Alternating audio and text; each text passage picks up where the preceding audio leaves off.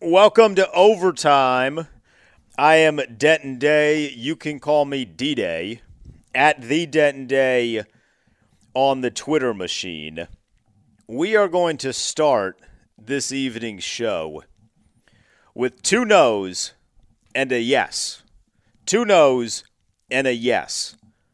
No, the Washington Wizards should not attempt to trade for Kyrie Irving no, Kyrie Irving is not worth the mess that he is going to bring to this organization. Over the next couple of hours and the next couple of days, if you go to social media, you are going to see people very critical of Kyrie Irving, but you are also going to see people calling Kyrie Irving a complicated individual. Kyrie Irving is not complicated you know exactly what you are getting with Kyrie Irving. He is a wizard with the basketball. Pun somewhat intended for our DC audience. He's a wizard with the basketball. I mean, when you talk about his ability to handle the ball, his ability to attack the rim, to create his own shot, to finish at the rim, he's one of the best, most beautiful basketball players that you will ever lay your eyes on. But you also know that off the court, he is a disruptor.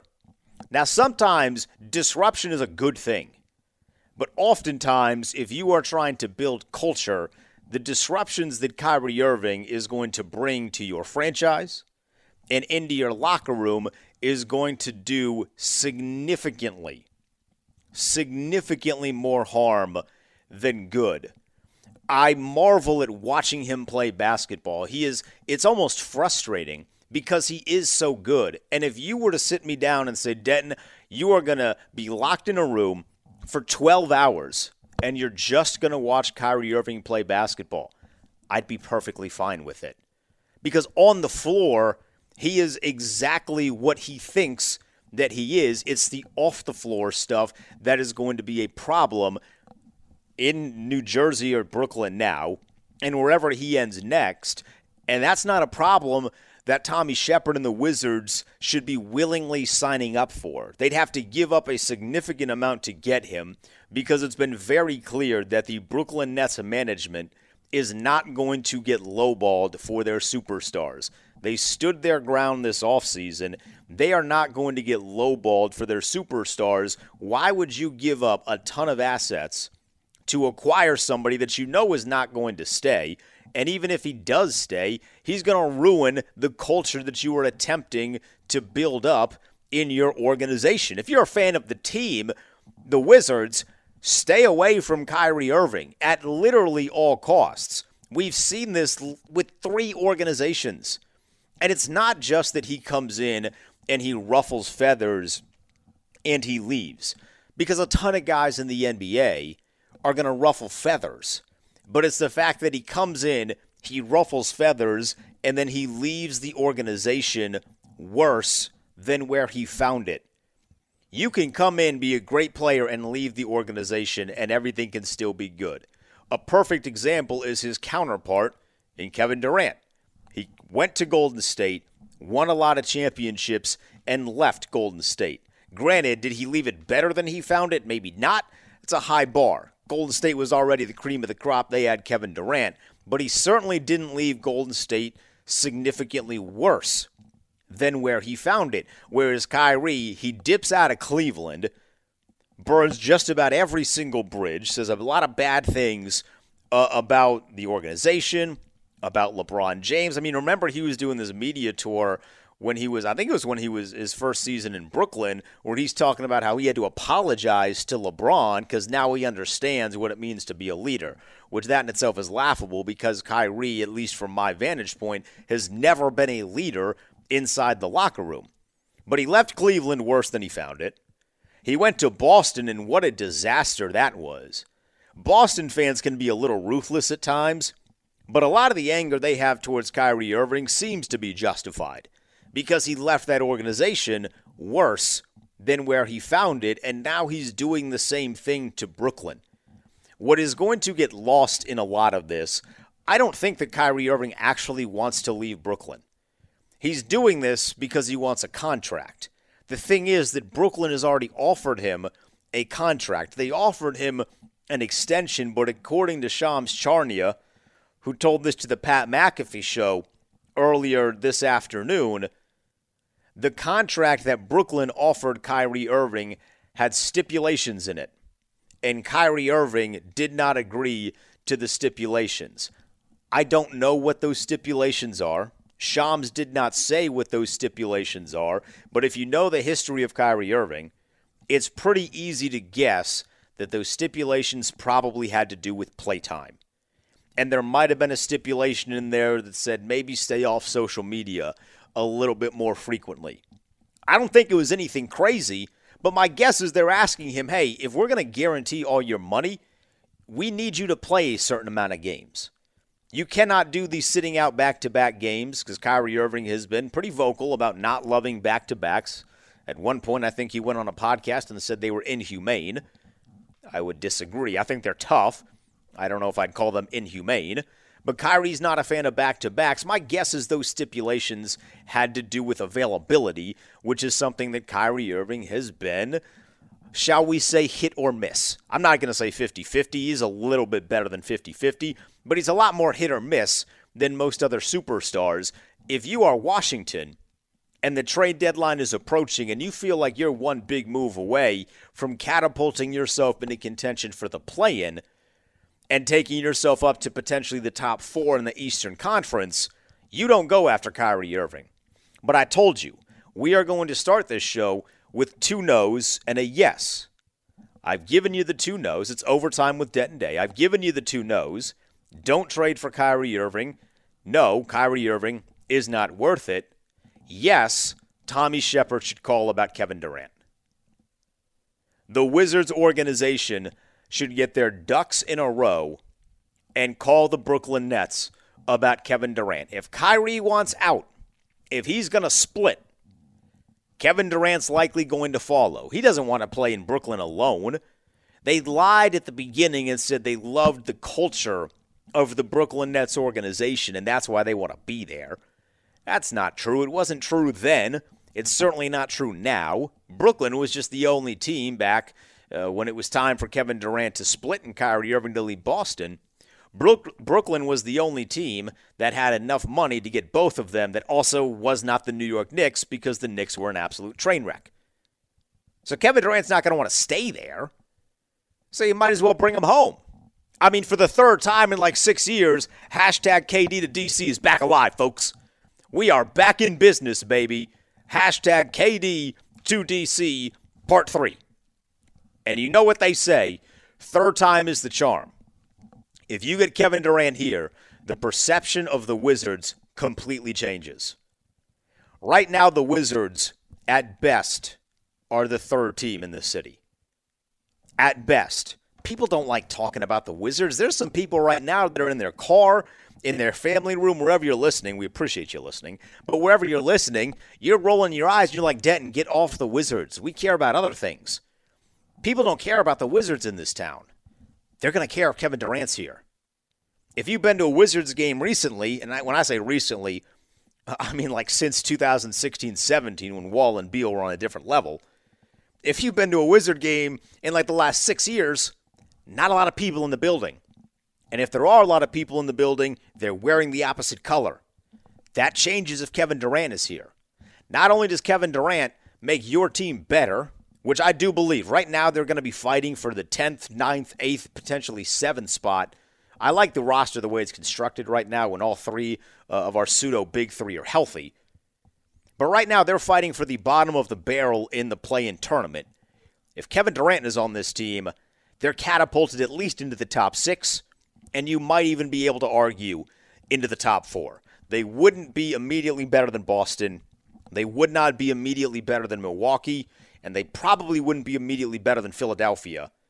But if it comes to Washington versus Miami and Kevin Durant is on the Wizards, I think they can take that. Miami's a good team. I don't see Miami as this uh, far and away great team. If Kevin Durant is here, you go ahead and you can pencil that Miami in as a win and you're a top four team in the Eastern Conference, something that truthfully truthfully, a top four team that could really contend, they've never been in my lifetime. I was born in 95. They've never been that in my lifetime. Never approached 50 wins, flirted with it once in that 16 17 year. But it's never really felt like they are a legitimate contender. That changes with Kevin Durant and the entire perception of not just the organization, but of Tommy Sheppard himself.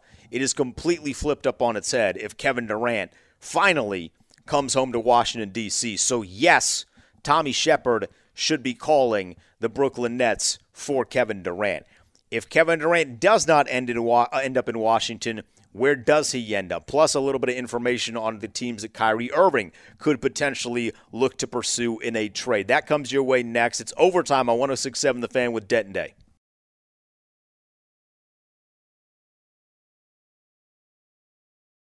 Overtime on 1067 The Fan. I am Denton Day at the Denton Day on Twitter. Chris Haynes is adding to the Kyrie Irving, so a slight correction. It seems like the stipulation that was the holdup with Kyrie Irving not accepting a contract extension with the Nets was in relation to winning a championship. He didn't say exactly what it was, but my guess is if you win a championship, you get a lot more money in the contract, whereas if you don't win a championship, it does not become fully guaranteed, or something along those lines. I don't even know if you can add a stipulation like that. And if that is something that the Nets are going to do, my guess is that's going to be addressed in the upcoming uh, or the next CBA negotiations when they take place, because that does seem a tad bit extreme. But hey, the Nets brought Kyrie Irving and Kevin Durant to Brooklyn under the assumption that they wanted to play together for a championship. And having seen both of them compete for a championship, that does make sense. I am a, a, a firm belief that the Wizards should do everything in their power to go after Kevin Durant, but I do understand the reality that Kevin Durant has said on numerous occasions that he does not really have uh, intentions of playing in Washington. So the question then becomes if not Washington, and if not Brooklyn, if this really does blow up in the face of the Brooklyn Nets, where does Kevin Durant end up landing? I think from an NBA fan's perspective, which I do consider myself, I mean, I'm a Wizards fan first and foremost, but I am a general NBA fan, and from an excitement level, it's hard to to turn away from the idea of Kevin Durant joining a team like the New Orleans Pelicans if Zion Williamson is healthy. That had been a discussion point this offseason when Kevin Durant initially asked for his trade. The idea of seeing him and Zion Williamson share the floor together, I mean, it's picture perfect. It is your chef's kiss of an NBA. Immediately, the excitement, which has already been kind of high for New Orleans, at least at the beginning of the season, it gets ratcheted up about 10 levels because you have two of the most exciting players in the NBA. People don't like Kevin Durant. There's still like a small section of people that don't like Kevin Durant because of the Twitter stuff. Uh, there are people that are still holding on way too long to him joining the Warriors, in spite of the fact that that, I mean, at this point, people, if you're still holding on to that, that was damn near 10 years ago. It's crazy how fast time flies when you hold a grudge, and you missed out on great basketball because Kevin Durant with Steph Curry was beautiful. I'm sure in his heart of hearts, Kevin Durant does look back and think to himself, man, those times are really nice with the Golden State Warriors. It wouldn't be the worst thing in the world to play with Steph Curry again, especially considering how this Kyrie thing ended. But if you're not going to go the Warrior, like the Pelicans make sense they have the assets to trade for Kevin Durant. I mean, this is what they've been doing for so many years. You build up all of these draft picks, the multiple years with multiple first round picks. You can send half of the, the, the accumulated draft picks that you have in your back pocket, still be set for your future, and then also have Kevin Durant and Zion Williamson. You might lose Brandon Ingram in the process, but if you're toting a lineup out there with KD, with Zion, and with somebody like CJ McCollum, who I think's had a tremendous year in New Orleans, that's a pretty damn good unit. The Western Conference is tough, but you can get through the Western Conference if those are your top three guys on the floor. It's a lot of shooting, it's a lot of offense, but Kevin Durant and Zion Williamson, they play good defense. CJ McCollum isn't exactly a defensive stopper, but he plays adequate defense. So you cover a lot of the bases if you happen to have those three guys while also not doing what uh, general managers uh, say that they hate doing, which is mortgaging their future. I'm beginning to hate the phrase mortgaging the future. It transcends all sports. I've heard it in the NFL, the NBA, baseball. I'm sure people in the NHL and maybe even Major League Soccer say it too. You never want to mortgage your future. But New Orleans has so much draft capital that they could get Kevin Durant and still not mortgage their future and then pair him with Zion Williamson and at least give it a shot. And if you're Durant, I mean, you tried the thing out with Kyrie Irving for two to three years, uh, healthy two to three years at least. It didn't work. Why not try it out with Zion? The the Phoenix Suns are going to be in this as well because they also have the amount of assets that they could trade to Brooklyn while also completely not tanking Brooklyn's season. You can get them a couple of draft picks. You can move a couple of pretty decent players to play alongside Ben Simmons. I don't think the Ben Simmons thing has gone beautifully in Brooklyn, but it has gone very similar to how I would have anticipated. Like if you were to talk to me and pull me aside in July of 2022 and then explain how the Ben Simmons thing was going to work out in Brooklyn, I would I would agree. I'd say yeah, that that's I could see that happening. But if Kevin Durant's going to leave, him going to Phoenix and playing with Chris Paul and potentially helping Chris Paul get his first ever championship would be something that excites the NBA. Wouldn't excite me that much, kind of over Chris Paul. I recognize the OG. I respect a lot of the things that he's done in the NBA, but he kind of rubs me the wrong way. He rubs a lot of people in the NBA the wrong way, and I kind of don't mind seeing him lose in the NBA playoffs every year. That's just me. That's just me. There is also the potential that Kyrie goes to the Lakers and you see a reunion of Russell Westbrook with Kevin Durant. Kevin Durant likely does not want that. If you've watched Russell Westbrook in uh, the past 18 months, uh, the Russell Westbrook that we had here in D.C. was the last decent version of Russell Westbrook. And I did I didn't really love Russ in DC. It's also why I don't want Kyrie here. I don't hate watch guys. I've made a conscious effort to not hate watch guys in the NBA. I want to be more positive. But there are guys who I just don't enjoy watching, or I just maybe uh, don't want representing my franchise. Not a huge Russell Westbrook guy. I think he's a fine, a fine enough dude. I, just, I, I don't know. There's something about him. Not a huge Russ guy. If the Wizards, the team that I support, had Russ one year, and then less than three years later uh, have Kyrie Irving, I, I, I might give up on the Wizards. I got to be honest. I don't like to think of myself as a fair weather fan, but I've been through enough torture with the all of the teams in this city, having Russ and then going to Kyrie in a span of like three years. That would push me over the top. That's that's something that I don't need. You can chime in on this conversation. Do you think the Wizards should go full blown balls to the wall after Kevin Durant 800 636 1067. You can tweet at me as well at the Denton Day. But coming up next, we'll shift topics to the NFL draft. The East West Shrine Bowl was on Thursday. Rhett Lewis, NFL Network, was on the call. He's going to join us next. It's 1067 The Fan Overtime with Denton Day.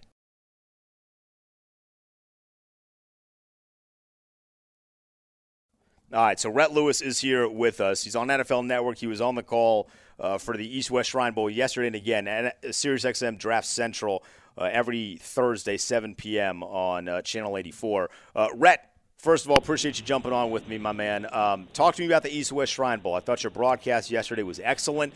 Uh, what did you see in the game that really stuck out to you? Yeah, thank you, buddy. Uh, always great to chat with you. Uh, gosh dang, broadcast professional uh, you are, and so I appreciate uh, appreciate you having me here. Excited to talk to my friends uh, in the DMV area, um, in which I was a part of for a couple of years. So, look, from the Shrine game, I think, you know, obviously what we take from this is not the fact that no one scored a touchdown in the game, which was unfortunate. Um, we take that, you know, maybe the commanders could use uh, some kicking help, and Jake Moody might be the best kicker in the draft. Nailed two from 51, two from 35, was four for four, blasted home some kickoffs and uh, yeah, might be available. Like might be a day two type of guy. So I don't normally give kicker analysis, Denton, but you know, just in case, uh, it's something to file away. Uh, as far as as far as like guys that really kind of jumped out Xavier Valladay from Arizona State uh, in terms of running back depth. A guy that was extremely productive both on the ground and through the air at Arizona State. He was the best running back in the group uh, from the game performance. And then defensively, there was a bunch of guys that really stood out. Dante Stills is the name that you're going to hear as an interior pass rusher from West Virginia. Uh, you'll also hear the name uh, B.J. Thompson, Caleb Murphy from Ferris State, B.J. Thompson from Stephen F. Austin, a couple of small school dudes that can get after the passer with some extreme athleticism. So just a couple of guys that jumped off the page. Uh, but I will tell you this: the highest drafted dudes from this game will be Zay Flowers from Boston College, could be a first round pick at wide receiver, and Kei'Trel Clark, a cornerback, might be the best nickelback in the draft from Louisville, uh, is definitely a top 50 type of uh, type top 50 type of player as well. Uh, they did not play a bunch. Uh, Zay, in fact, only practiced once during the week. Kei'Trel had a great practice week. He he played a, a fair amount uh, in the game, um, but uh, made some plays all week. So those are kind of the guys that jumped out. Now I do got to be honest. I know you're a, um, a, very diverse. I did not expect kicking analysis right from yeah, the jump. So this kicker must have been great. So look, he's the back-to-back Big Ten kicker of the year. Um, you know, as uh, as you, you've heard us talk about uh, on the airwaves uh, a few times as well. So yeah, Jake Moody is a fantastic kicker. I mean, like he is, he is, the, he might be the dude at kicker this year in this draft, and he was fantastic in the game. He was fantastic in practice. And look, the the cool part about it was that his long snapper in the game and his punter slash holder in the game, they all train together. The long snapper, the punter, and Moody, the kicker, they all train at the same training facility, so their operation was flawless. Like they were on target and so um, it was it was really cool to see. Like that was probably the most like well-oiled machine part of that entire game. So tell me about Kei'Trel Clark because I look at Washington yeah. in particular, and they could use a little bit of help in the secondary, specifically at the cornerback. What does he bring to the mm-hmm. table? Is there anything that you learned about him specifically this week that you weren't aware of yeah. leading up to the East-West Shrine game? Yeah, so he's got outside inside flex, which I think is a really important piece of the draft evaluation profile for a cornerback, right? You want, you know, a lot of guys will pigeonhole into that nickelback role, or pigeonhole. He's got to be an outside press corner, or he's got to be a, you know, a vision coverage zone zone coverage type of corner. Um, Kei'Trel Clark kind of proved that he could do it all. He is a fiery competitor, um, and he was one of those guys. We when we were talking to the uh, West team, or rather the East team defensive staff uh, from the Atlanta Falcons. Frank Bush was the defensive coordinator. He was like, the first thing I told these guys was that it's not about talent, it's about skills.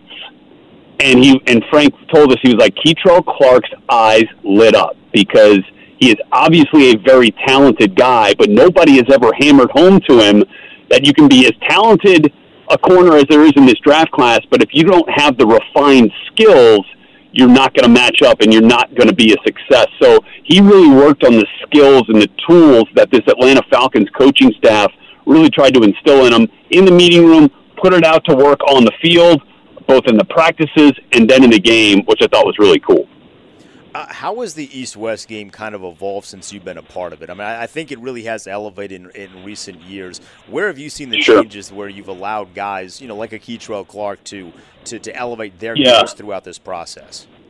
Well, they've done a great job getting great players, and, and that's one thing. Being a part of Pro Bowl week in the Pro Bowl city, I think, is, is huge for notoriety. It's, it's huge for um, just overall interest in the game. It's the only tackle football game of Pro Bowl week right? Since the Pro Bowl is going to flag football, so um, you know we felt pretty pretty exclusive in, in that regard.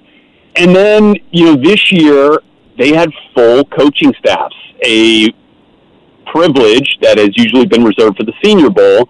This year, an agreement was made that it was now going to alternate. The Shrine and the Senior in alternating years were going to get the full team coaching staffs. Um, and that's been a real plus for the Shrine Bowl this year. I think uh, it was a real clean game in terms of execution and installation of game plan. So those are kind of the three main areas that I think the Shrine Bowl has really taken off. Plus, you're playing in an NFL stadium, one of the best in the business at Allegiant in Las Vegas. You know, coming from uh, the Trop down in Tampa, massive upgrade in terms of venue. So it was uh, they, they've done a real nice job. Rhett Lewis, my guest here on Overtime on 1067 The Fan. I'm Denton Day. You can find him on Twitter at Rhett NFL. Uh, Rhett, talk to me about the offensive line. It's another area that Washington is likely going to address in this upcoming NFL draft. When you look at this class, is there a specific player or position that really stands out among the offensive line? Well, I think um, you know All Star Game season is giving us a glimpse of some guys that we'll have to you know continue to learn a little bit more about. Uh, John Michael Schmitz from Minnesota, I think, is one of those. Has been pretty dominant from what I understand down at the Senior Bowl. I haven't gotten a chance to go back and watch the tape uh, yet, but he was already considered the top, you know, one of the top, if not the best center in this draft class.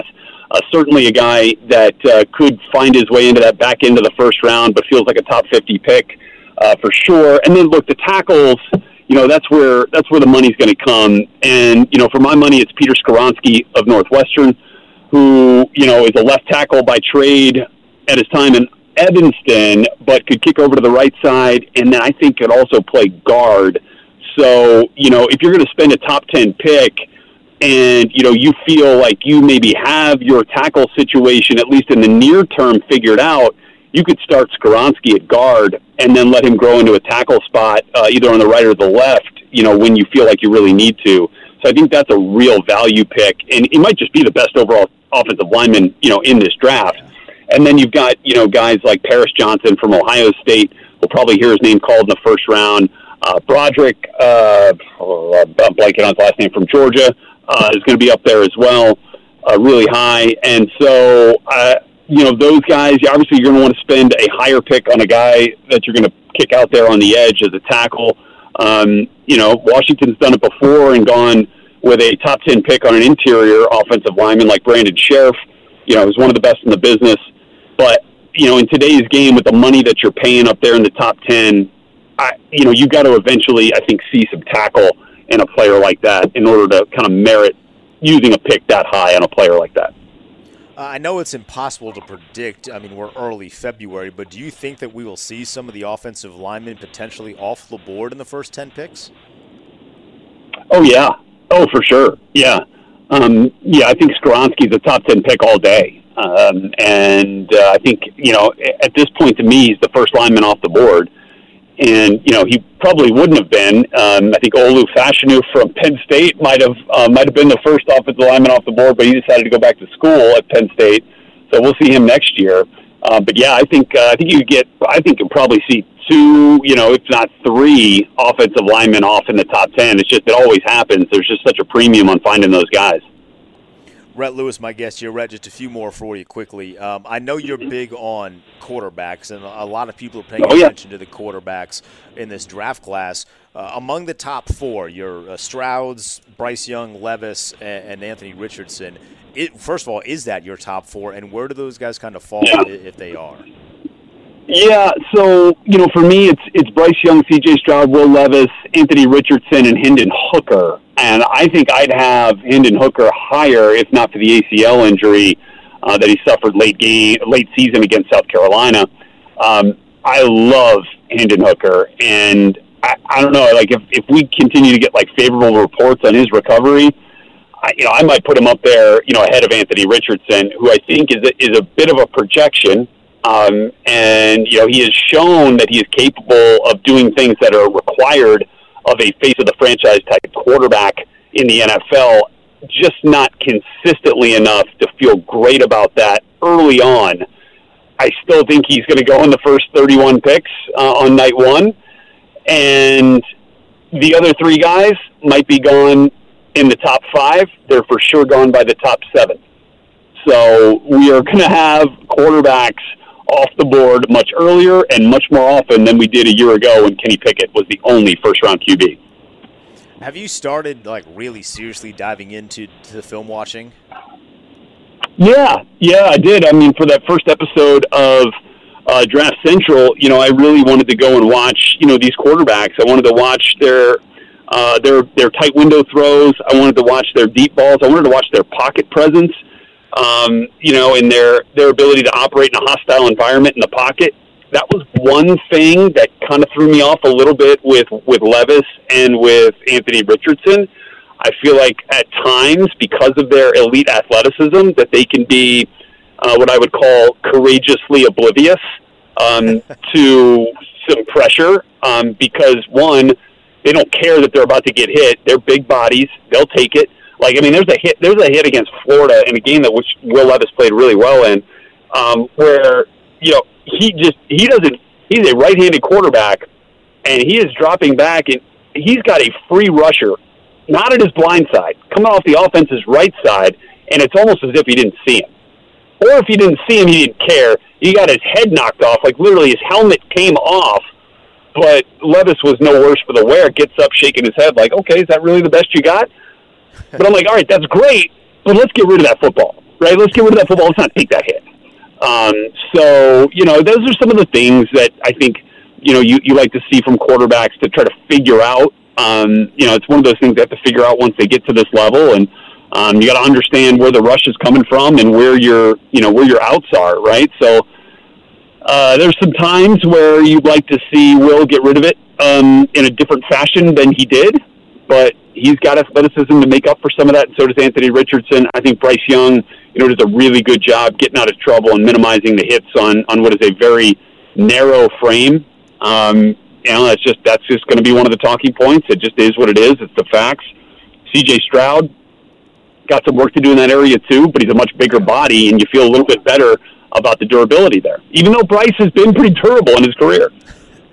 Um, final one for you here. Who are you gonna? What position yep. group, if there is one, are you watching this week? Just to kind of get a keen eye. Yeah. So for episode two of Draft Central, I did top five players with All Star Game intrigue, like guys who could really raise their name in terms of the level of conversation that they're having within their respective position group. Uh, Kei'Trel Clark, by the way, was one of those players, and he yeah. he definitely did uh, rise um, in term in, in my view, based on his week at the Shrine Bowl. Um, you know, let's say a um, a guy like uh, Keanu Benton, uh, who was on that episode, also fits that mold. Now, next week we're going to be talking about guys who just balled out. You know, the top five best All Star Game performances, and then the week after that, uh, for episode four, we'll dive into the wideouts. That's next on deck. So once we go back and digest all the tape from the practice week at East West and at uh, Senior Bowl then we'll start diving back into the more traditional uh, position group rankings, and then you know combine will be here before we know it. And those wide that wideout one, that's going to be an episode that everybody got to tune in for because there's quite a lot of talent at that particular position. Sure, uh, Rhett, greatly appreciate the time. I know you've been running all over the place this week, so I appreciate that you My pleasure, time out for us, man. Uh, looking forward to the next episode of Draft Central on Thursday. We'll do this again soon. All right. Sounds good. The great day. Appreciate you, buddy. that is Rhett Lewis, NFL Network. He hosts SiriusXM's NFL Draft Central. It's Thursday on Channel 84 uh, at 7 p.m. and it's available on the SiriusXM app. You can find him on Twitter at Rhett NFL. Good enough to join us via our BetQL guest hotline. It is overtime on 1067 The Fan with Denton Day. Coming up next, I want to react to a little bit of what Rhett said there and a couple of names that Commanders fans might need to pay attention to. Plus, we'll open up the phone lines. Where do you think Washington should go in round number one? Should they spend their first overall pick on a tackle? Should they address the secondary? 800 636 1067. 800 636 1067. You can tweet at me as well. We're back next on Overtime with Dent Day.